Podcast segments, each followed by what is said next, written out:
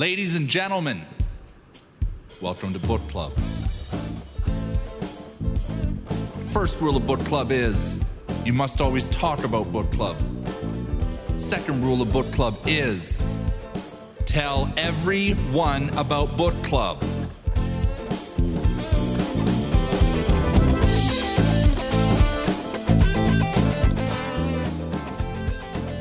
How's it going, Michael? All good, thank you. Sat in my uh, bunker, but I'm going to be let out soon, I think. It's looking good, isn't it? Yeah, isn't it just? Positive vibes. Positive vibes, I think, are about concerts, sporting venues. You and I can get together and do book club face to face. No, I like it like this. Do you prefer it this way? Oh, it's better, yeah. So come on, Johnny, what book are we on? It's been that long since we've been in the book club, I've almost forgotten. Oh, pricey. So we're on the second part of Pitch Anything by Oren Klaff. What do you make of it so far? I quite enjoyed the first part, and I quite enjoyed what we talked about in the first show.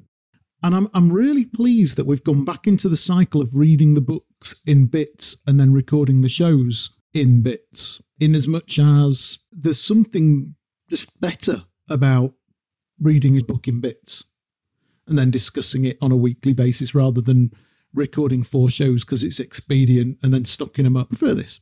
Okay, good. But this part of it, I, I, was quite excited and I was sort of into it and I really liked some of the stuff. And, uh, you know, some of it was a little bit statement of the bleeding obvious about being a beta in the meeting when the customer puts his feet on the table.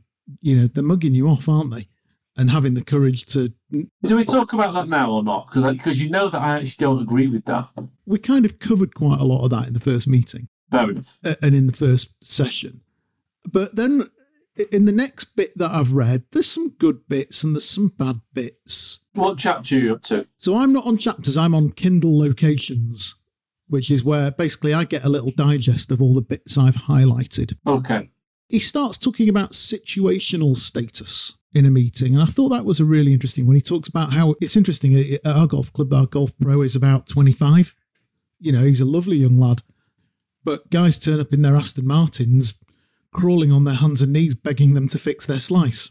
He has situational power, doesn't he? He has situational power. He's a humble golf pro on 40 quid an hour, a fine young lad and a lovely young man that, that I have a lot of time for. But actually, if you looked at the balance of power in those conversations, literally, guys get out of their Aston Martins, they walk up there and they can say, listen, mate, whatever it takes, just get rid of my slice. He has total power. They will do anything if he says, lick your clubs five times, do a twirl, and stand on your head, they'll go, really? Will that fix it? He has total situational power in that situation. And I think that's a really interesting concept about establishing that situational or what he calls local star power in the meeting. So he says, for example, yes, well, I'm on that page, but don't, but don't you think the local star power is just credibility? Insight, credibility, yes, I think it is. Because I like your analogy actually of the golf pro. You know, the fella that built my brick wall, whatever he got paid, you know, it wasn't as much as an IT salesperson. He's very credible in laying bricks, much so, much more so than I. On the bricks, he has local star power, doesn't he? You listen to him. You listen to exactly what he says. Get rid of the expletives because he likes to swear a lot, and smoke whilst he's working. Yeah, all good, all fine. But he has got local star power. Yeah. Um, and Oren's sort of saying that in this book, really, isn't he? Yes, and what he's saying is, in a good pitch or a good sales presentation, the good guys create that. They find a way of creating. So he gives the example. There's two examples he gives. One is the local golf pro. The other is the French waiter in the restaurant. Yeah, the French waiter was a good story. Yeah, you know he's he's on he's on tuppence now minimum wage, but actually he's in control, isn't he? Well, the story goes, "What wine would you like, sir?" Uh, and he goes, "Oh, I'll have this one." And the waiter goes, "Well, how do you know what wine you want if you haven't ordered your food yet?" Yeah, yeah, yeah. And he scoffs. And he takes complete. He walks him into a trap and takes control. Now you know what I do, Johnny. If a French waiter said that to me, I'd just walk out. You'd say, "I'm going for a Macca's." Yeah, tell this now off, mate. I'm not into it. I just asked you. What, I just asked you what wine I'm having. Yeah, and now you're looking down your nose at me. Yeah, I know. You'd be like, "Let's go for a Macca's." Come on. But uh, you you wonder how that translates into you know, the people listening to this book, how does that translate into and help them? Because they've got to have that local star power. It's different, isn't it? Because so many of the buyers are so educated. And more specifically, it, often it's quite a technical sale. So you could end up with a right old pissing contest going on if we start playing the local star power game. But does Oren say the local star powering thing is important though? Because I think he does. I think he says you've got to create some local star power, doesn't he? Yeah, absolutely. Uh, absolutely. But I think in our world, I wonder if it's as easy to create that when in most technology sales environments, there's not many environments I would imagine where the sale is that of a sale from somebody with local star power to somebody who actually doesn't have that situational power. Actually, the buyers are as clued up as the sellers, if not often more. And, and plenty of the sellers are still selling software. You know, I've placed a guy who started today, actually. You know him, a guy called Martin. Yep. I, I don't think he's that bothered for local star power, Martin, but I think he knows how to run a good sales campaign. And at some point, he's going to say to somebody, right, do you want to buy the software or not?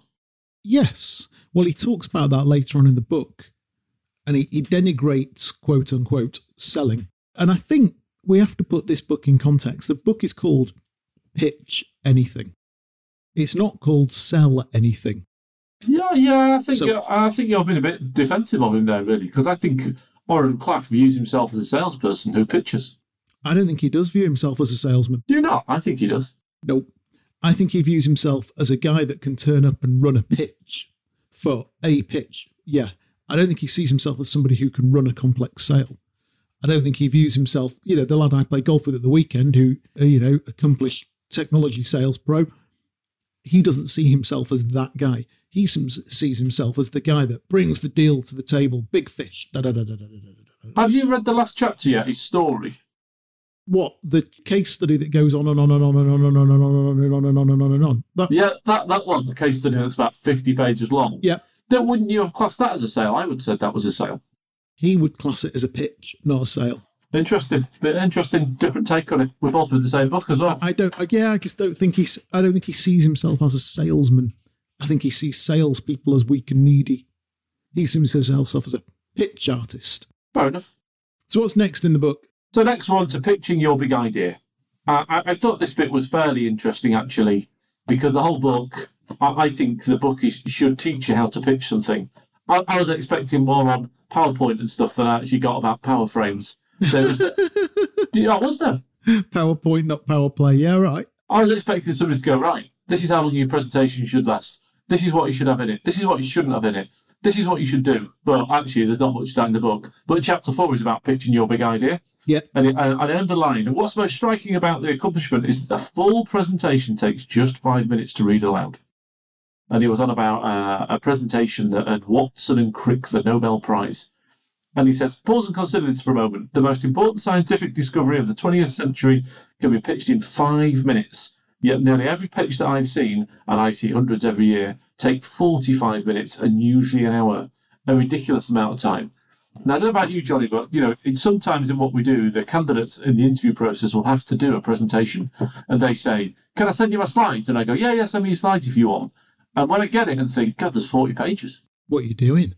He's unsuccessful.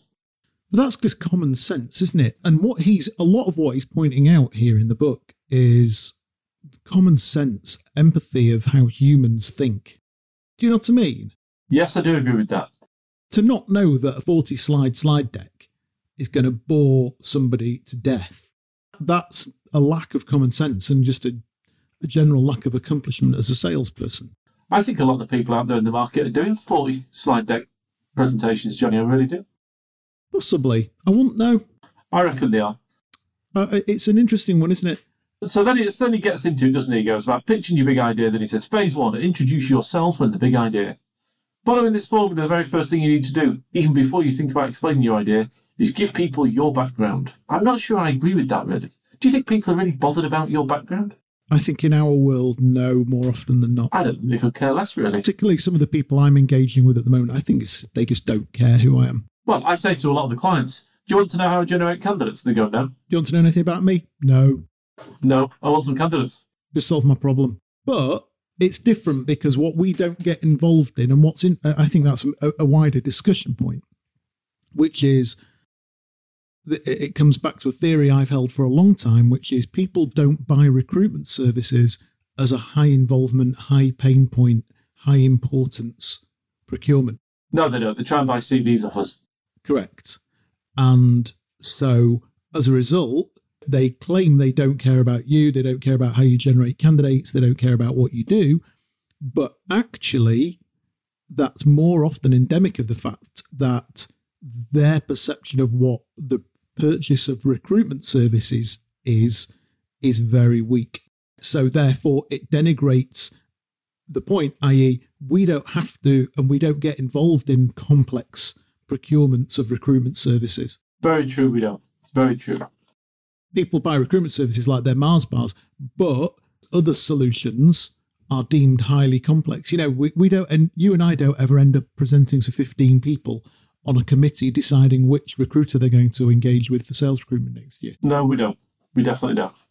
Because it's just not deemed important enough to the business, even though actually it's the most important thing they'll buy next year. But if you took a lot of those same companies that we deal with, I bet on other procurements that those organizations make, often they're big, complex deal pitches. It would be interesting to have some input, wouldn't it, from the people out there? Yeah, well, obviously we've no guest this month on the show, uh, so I think it's kind of limited us a little bit in the conversation. Yeah, fair enough. And then he talks about the white. So, so basically, all this framing bit up front, he's saying, you know, the first three chapters, he's saying now you should put into your pitch. Yeah. And his next frame is the why now frame. Yeah, I saw that. What do you think of it? Not much by the sound of it. so that's right. He talks about here you go. Uh, why now frame? It's vitally important that the target knows that your idea is new, emerging from current market opportunities, and that it's not some relic left over from bygone days.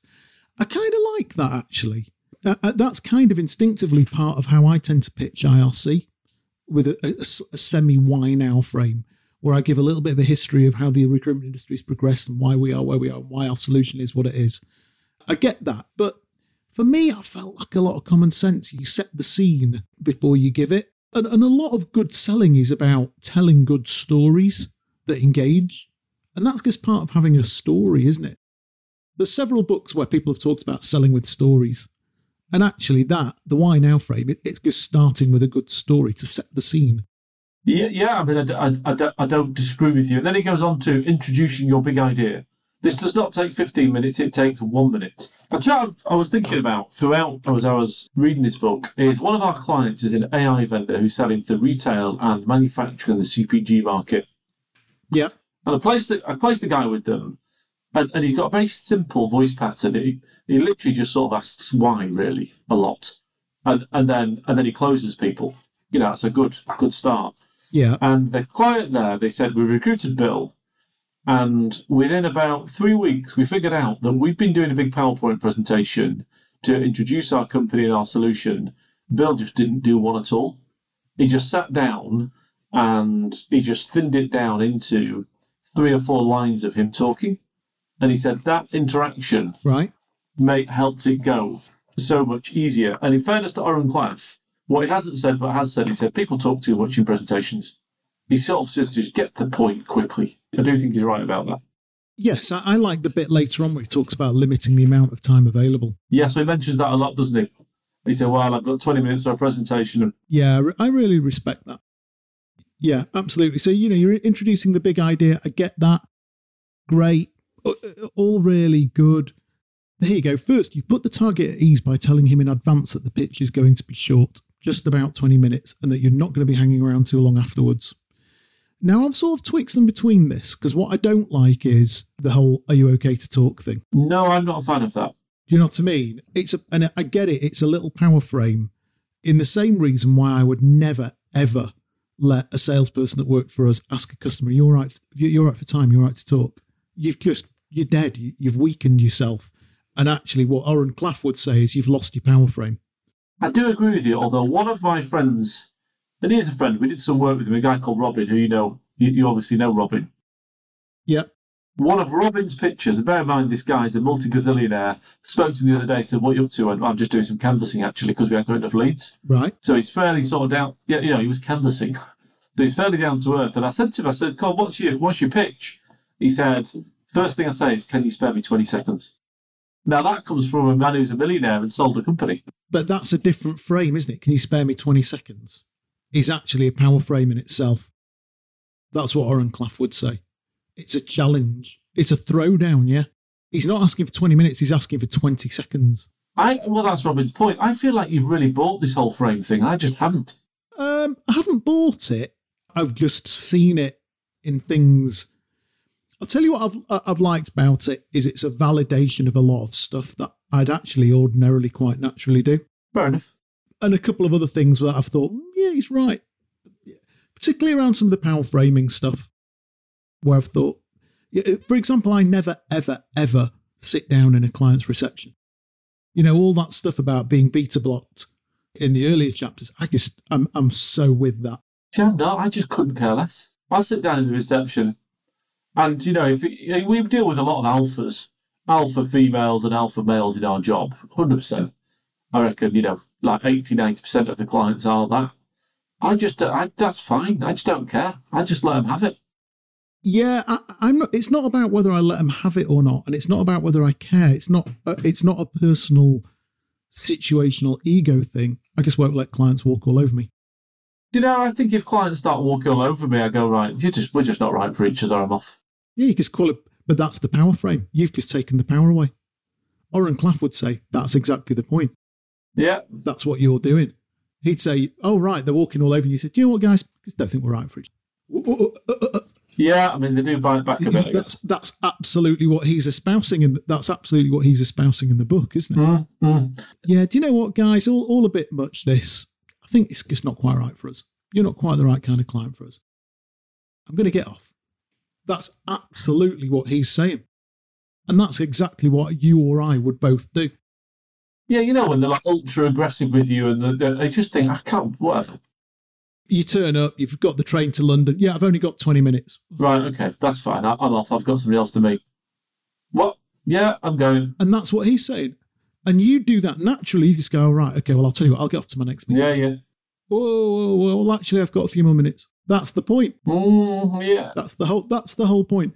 Um, I, but yeah, would you give your background? No. One of my complaints is he gets sort of very into pseudo psychology. Well, you'll get their attention where he's talking about the mix of dopamine and norepinephrine. Yeah. So when a person is feeling both desire and tension, that person is paying serious attention to what's in front of him, her. Dopamine is the neurotransmitter of desire. Norepinephrine is the neurotransmitter of ten- tension. Together, they add up to attention. But I don't feel like he really references that very well. How do you get more dopamine flowing in your brain? Novelty. And I get that. I think that's very smart. So, what he's saying is you create that novelty for the punter in the presentation and it creates dopamine. And then you create tension, which creates stress. And what you're doing is you're creating this push and pull psychologically with the recipient of your pitch. I get that. I think that's a very cunning, very smart play. My objection is I don't think the people we work with will do that.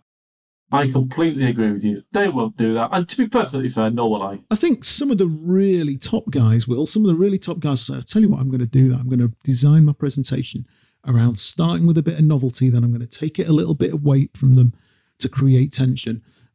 Because a lot of it, Mike, requires a big fat pair of nuts. I don't think it's that. I think a lot of it just re- requires too big a change to how you've operated. You know, you take Psalm 43, take a 43 year old guy and say, right, we're going to change it. You've got to think about dopamine in this other one. I just think, well, what I've been doing seems to have worked up until now. Yeah, I'm not going to do that. Well, I earned 140k last year selling my software as a service that the customer could trial for three months before he bought it off me. Why do I need to worry about dopamine? yeah, Yeah. Yeah. Yeah, I've had four job offers. I've had four job offers this week offering me 110k base from my current 85k base. What do I need to start worrying about taking my deal away from customers for? Yeah, exactly. I'm quite happy to. I'm quite happy turning up with my pretty face and my navy suit, or without my tie on, looking cool, being Mr. Cool Hipster, with the customers going, "Yeah, yeah, yeah, we really want to buy your Snowflake software." So I, I- I think part of the challenge is a lot of what a lot of people are selling is so easy to sell that they'll never dig this deep into thinking, "How am I just going to get a little edge on on the market?" But equally, I think there are some guys we deal with who will look at this and go, Do you know what? That's a great thing to do. I'm going to do that. I'm going to set my presentation up next time I do a pitch. and I do a final pitch to a client, I'm going to create some novelty at the start. You know, I'm going to create a little story. So, like a pull push pattern that he talks about at the start. Obviously, we might not be right for each other. You might not be right for us. A little bit of tension.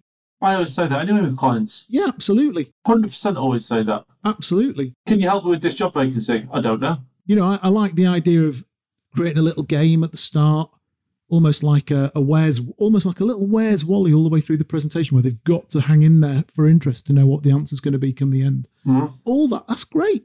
Are you going to do any of this then? If I had to do a really big pitch tomorrow, if you said, right, Johnny, tomorrow you've got to go to London and you've got to pitch to this client for a big fat F off deal that's worth next year's revenues to us, yeah, I would definitely. I'd reread this book. I'd reread the book and I'd design my presentation around that. Well, that, that tells you everything you need to know about what you think about the book, then, doesn't it? Yeah, yeah. It does actually. doesn't It It tells you that you like the book. You know, if you're willing to change what you do on of having read the book, you obviously like the book, which is fair enough. I, I don't think it'd be so much change what I do. It would be more, I would use some of it in the framework of my presentation. It would definitely get a look in. You know, you and I don't have to do that kind of pitch, do we? No, no, no, no. We're not doing that kind of thing. Very seldom, very seldom. But if I had to go and do a big, enormous pitch tomorrow where you were like, Johnny, listen, the next year's riding on it, mate. I definitely would get, I would definitely get this out. I would definitely sit overnight, think, right, where's my notes from that Oren Klaff book? Right, I see the framework for my presentation now. That's how I'm going to do it. Fair enough. Because I'm not, I'm not sure, I'm not sure of the courage to try that sort of thing. I'm very, I'm very comfortable with it. Listen, I'm just not sure you guys are right for us, right? Mm-mm. I'm really all right with that. Well, I'm right with it if it's the truth. Yeah. Oh, I'm right with it if it's manipulative. Uh, I'm more bothered if it's the truth, personally. Yeah. Uh, it's very interesting that. I, I, I like the fact he says tension comes from conflict. I do agree with that. You know, Yeah. the Challenger sales certainly certainly espouses that really. Then he's also talking about this uh, this push and pull thing. What what I have found over the years is a changing cadence is very powerful with clients Go on. in terms. Well, I just think you know with like so I've got a client I'm taking a brief out of them tomorrow at twelve fifteen. They're an automation company, and what's interesting is so I've been canvassing this guy for ages, really getting stuck into it. The more he's been biting, I hope he's listening to the show by the way. Uh, the more he's been biting, the the the slower I've been on the reply, and I can just sense this. Hang on a minute, you've been absolutely bloody all over me, and now you're not. Where have you gone? Where have you gone? Well, now maybe it's push and pull, but it's a really it's a cadence thing. I think he's picked up on that change of cadence and wants to keep it in the same way. And I think the whole push and pull thing is good, isn't it? You know, you get them biting a little bit, and then you pull away a little bit, and then they're nibbling a bit harder, and before they know it, they're the fish who's on the end of the line, desperately grabbing hold of the maggot to be dropped into the net. Yeah, I've done it with a prospect today. Exactly that. I thought, do you know, I'll chase up on that lead today. And then I thought, nah, don't think I will. I think I'll go cool on you now. Mm. I know you're a big fan of the uh, Jordan Belfort pendulum. Love that. Literally, that's one of the best things I've ever read in a book. That, and that's very pendulum, is it? Pendulumy, isn't it? Just get some movement. Just take it away where, uh, where, where you want them sat there going, why is this guy not chasing me? Yeah, I completely agree. I think it's a very powerful thing to do. I, I do think that ability to take your foot on and off the accelerator pedal, which makes you unpredictable as the salesperson. You know, th- there's a natural cadence that customers expect, isn't there? I have a meeting, you send proposal, you send proposal, you chase up and follow up, you continue to apply pressure, you supplicate. The, the word he uses in the book, Oren Klaff, is you, you- supplicate yourself to whim uh, in your attempt to win the business. Whereas I have a meeting, you have a meeting. Actually, I'll follow up tomorrow, not today. And some people say, well, that's, that's terrible. It's going to look like you're not attentive to the client. Maybe it looks like, but yeah, you're not the only client I'm working with, mate. Mm, I completely agree. You're not the only girl at my disco. It's, inter- it's very interesting using cal- Calendly, actually. When you send the client your diary and your diary's full, I wonder what the clients think. Yeah? They think, oh, his diary's really full. Yeah. Yeah, Oren Klaff would say, set Calendly up so you've only got one 15 minute slot per day. Of course, would you? That's exactly what he'd say. That's what Oren Klaff would say. You're a nightclub full of people, aren't you?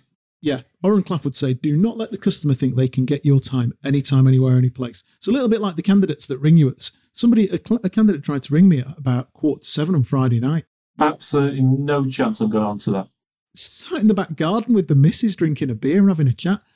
And then a guy's ringing me at quarter to seven on a Friday night and I just laughed. She went, answer the phone. I went, absolutely not. I agree, yeah. Categorically not. But that's about that. Oren Klaff would say that's about the power frame. You know, the moment you take that call, you're supplicating yourself. Oh, hi, I really need you. Now, there are some candidates actually who I know that they really needed me to take that call. And for some of them, I will take the call actually.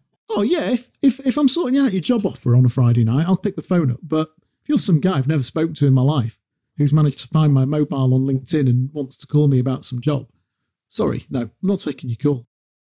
What do you think of this whole uh, chapter five I'm on now, where he's talking about frame stacking and hot cognitions? Personally, I think he's just getting a bit carried away with himself. Moral authority frame. Yeah, I just thought this this is all just getting a bit carried away. It's a bit too technical for me. There's never in a million years I'm going to do that. I'm just not. I'm just not going to do that. And I'm starting to get a bit bored really now. Yeah, it, it's like I said, it, it's a bit pseudo. Well, it's pseudo psychology, and it just no. I just thought, yeah, it's all getting a bit silly this now. Yeah, I thought it'd taken a bit too far. Yeah, and I get his point. I get his point about bypassing the critical brain and going into the croc brain, taking it away, working with those parts. But that's his map of the world, and there are other maps of the world. Completely agree. I mean, I actually put on page 140. I think this is good, but I'm getting bored of it now. Yeah, I was getting bored too. That's actually what I wrote. And it's a shame. This is a, this is again one of those books that could have been boiled down to a forty-page PDF ebook.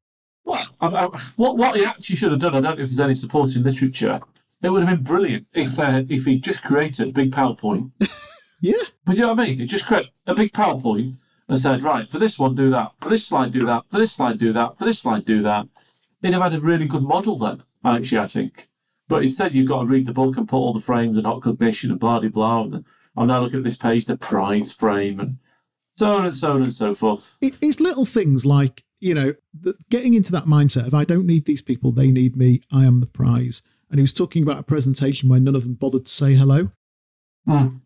Now you and I are into that that sort of not doing small talk thing. So I think you're a little bit unfair on the guy because you naturally have a power frame. You said this before, quite possibly. Because, for example, you, I, I know you just do not care what people think about you, which is an incredibly powerful personal trait. You're very fortunate. So, because you don't give a shit, you're not needy. Because you're not needy, you'll quite happily walk into a meeting where somebody doesn't say hello to you and you just won't say hello back. I'm, I'm good at that. And that's not you ga- That's not you being gamey. That's just actually that's you being very, very authentic. Mm-mm. All right, then. Well, okay, fine. I won't either. And so, and what we both know is a lot of salespeople will be very nervous in that situation. Holy shit! They didn't even say hello. None of them even looked up from their notepads. I know, it's funny, isn't it? And it and I know that will crush a lot of salespeople. I don't think it'll crush the good ones. I think it'll crush a lot of good ones. I'm not convinced it will, actually. I, I've found the better ones have good self comfort in themselves. But that's sort of a problem with the power frame thing. The really good ones are clever enough to walk in and go, ha, ha, right, no one's saying hello. Right, okay. Let's see what we'll do with you boys. I think the really good ones, you just, you know, we had, so we had Tim Hood on the book club, didn't we? Yeah, Ages ago, whenever it was. You know, Tim's obviously got a great career, really good guy. I don't think he tries to play a power frame on anybody. I think he just sits there going, yeah, fine, we're good. No, but Tim would clock it. If Tim walked into a meeting where nobody said hello when he arrived, Tim would chuckle to himself and think, right, okay, fine. That's how this is going to be today, is it? He wouldn't panic and he wouldn't throw him one bit. Probably. I mean, it's a, it's a nice segue into the next chapter, actually. I don't know how it presents on the Kindle. Although you're glad to know, Jonathan, I'm reading our next book on Kindle. Uh, so we'll all be we'll be in sync uh, when we're doing this. Brycey, the way to do it is Kindle, and then there's an app called Readwise, which gives you a digest of. I'm just not going to buy a Kindle. I'm going to use Kindle on the iPad. Okay. I don't like all these different bits of technology. No, I, I get your point. You want it all in one place. I, I read a lot. Often I'll read on my phone. I'll read a book on my phone on the Kindle app. My daughter Honey does that. She's got a Kindle, but she uses her phone on the Kindle app all the time. Yeah, it, you know what I mean? Like if we're out and about or if I'm sat at a bus stop or whatever and I'm, I want to read, I, That's a bus stop. it's a while since I've sat at a bus stop actually. Can't remember the last time I got on a bus. No, no. Uh, pre-COVID for me. I haven't missed it. Yeah, very pre COVID. Anyway, chapter six about is about eradicating neediness, and he says showing signs of neediness is about the worst thing you can do to your pitch. Yeah, he's right. It's incredibly bad for. Uh, he's completely right.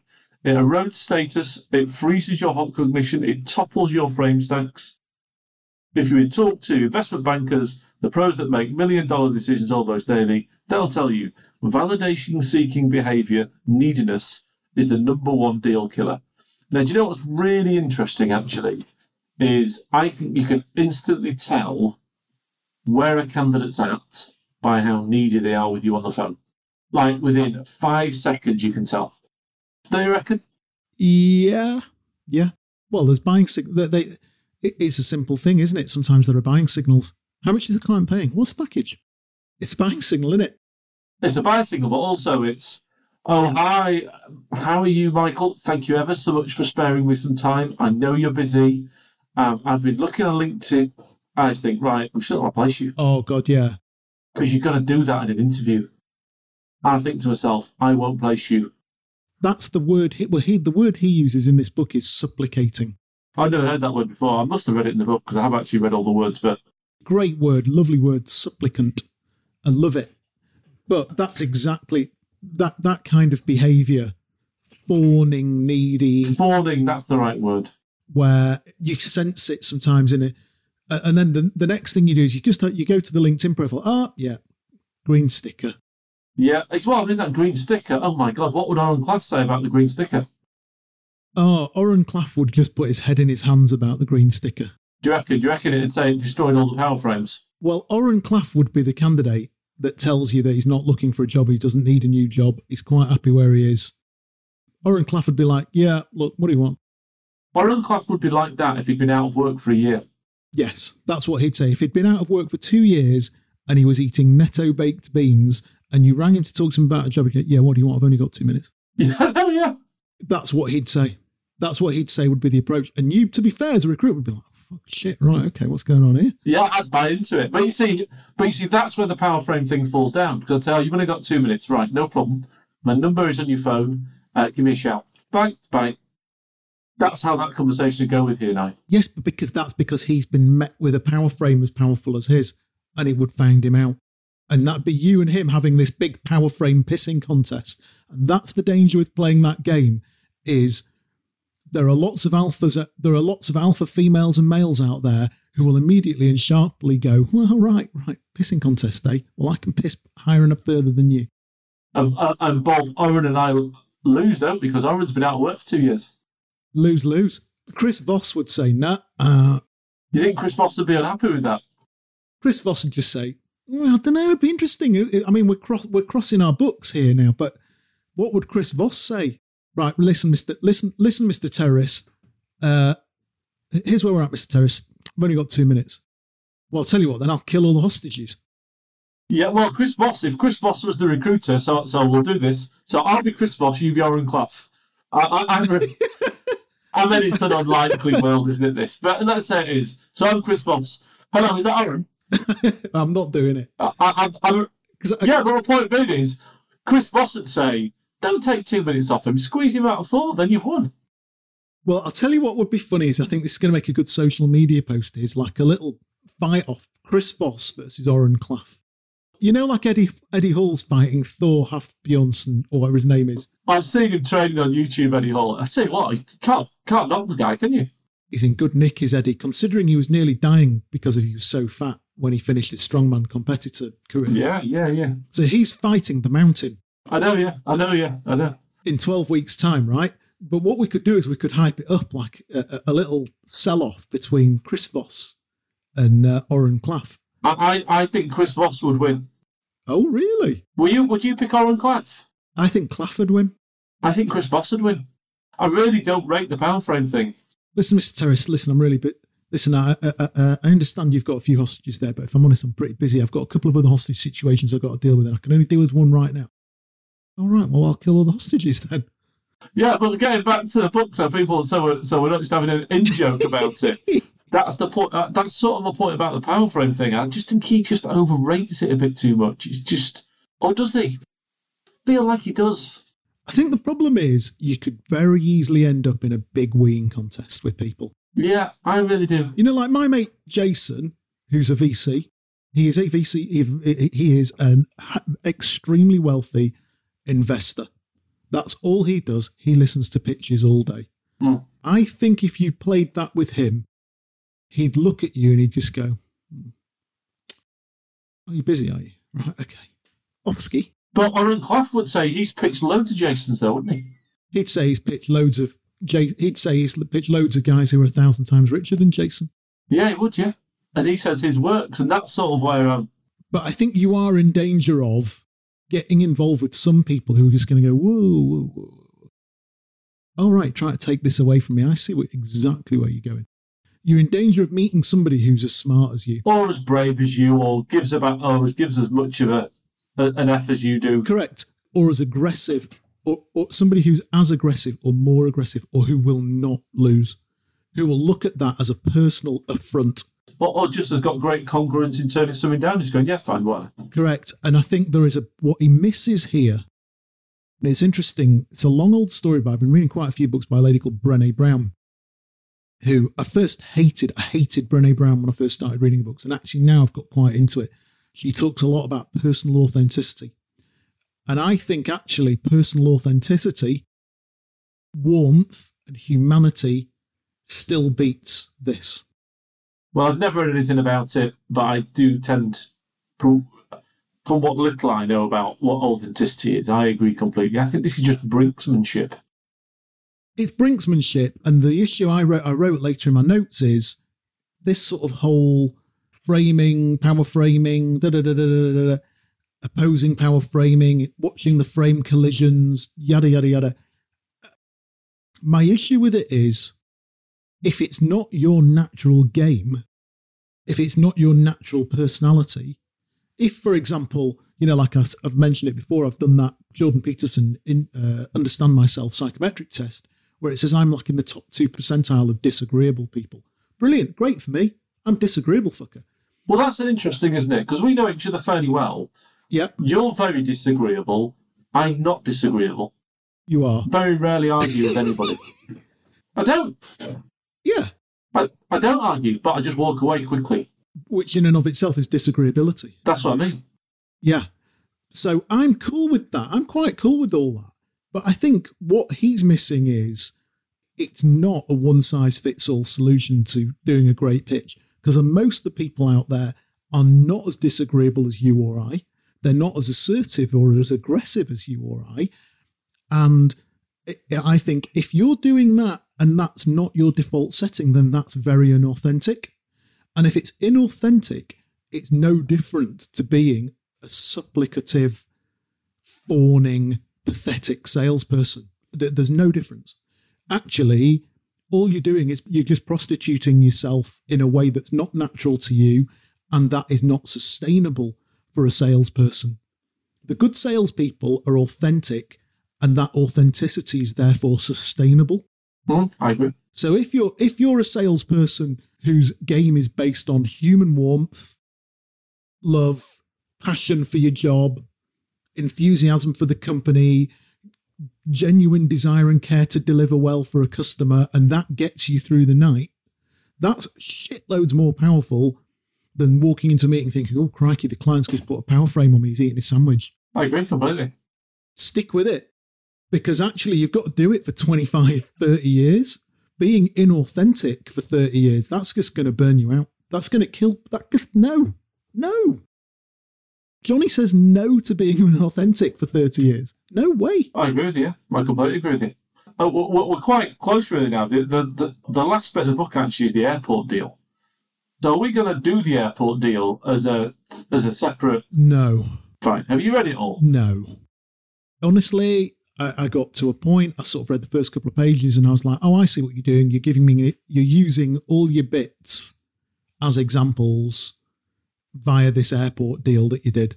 Well, it was obviously going to. I mean, and let's be let's be clear. So long as Oren Klaff, what he told us is the truth, he's obviously a top guy, isn't he? Clearly. Yeah, fair play to him. And he's authentic doing it. Mm, mm.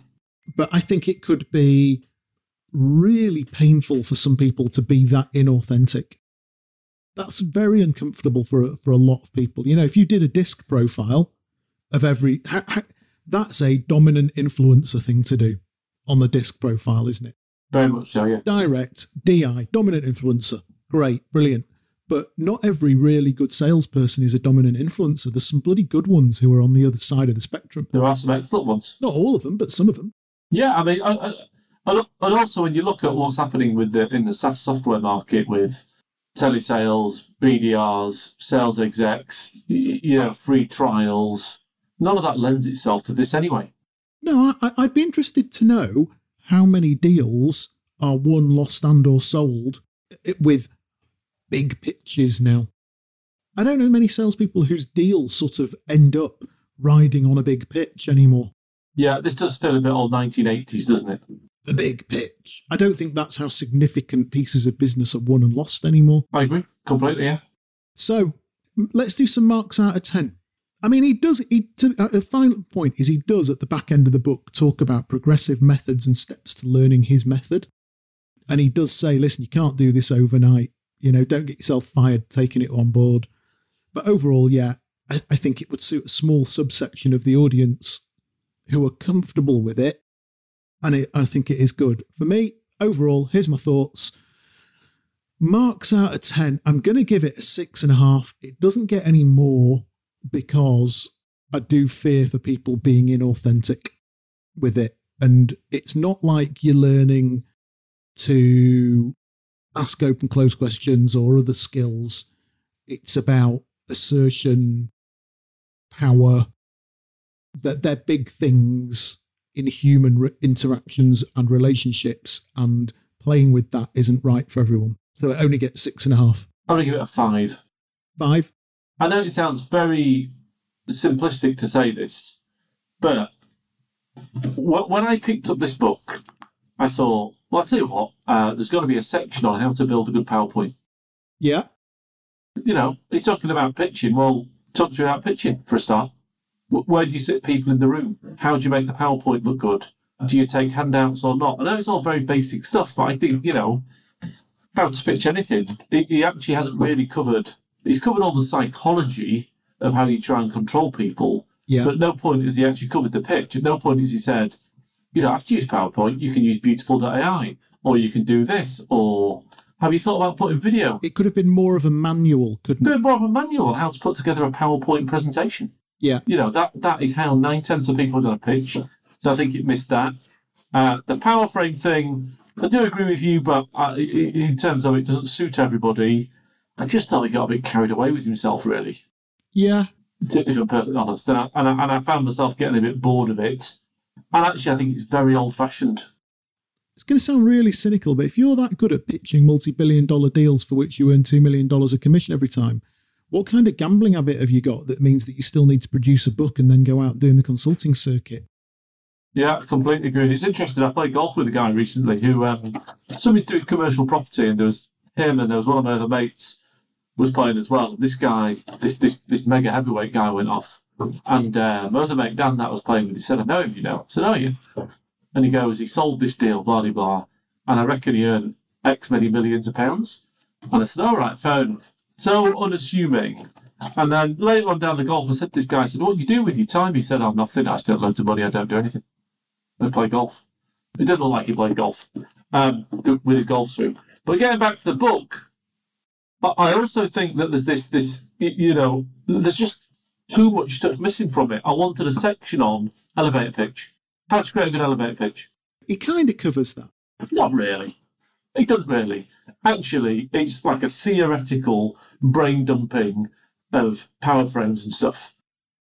On the plus side, it is quite interesting, and it did make me think a little bit about the people that I talked to.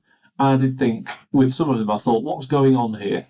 Now, I'd always thought, what's going on here?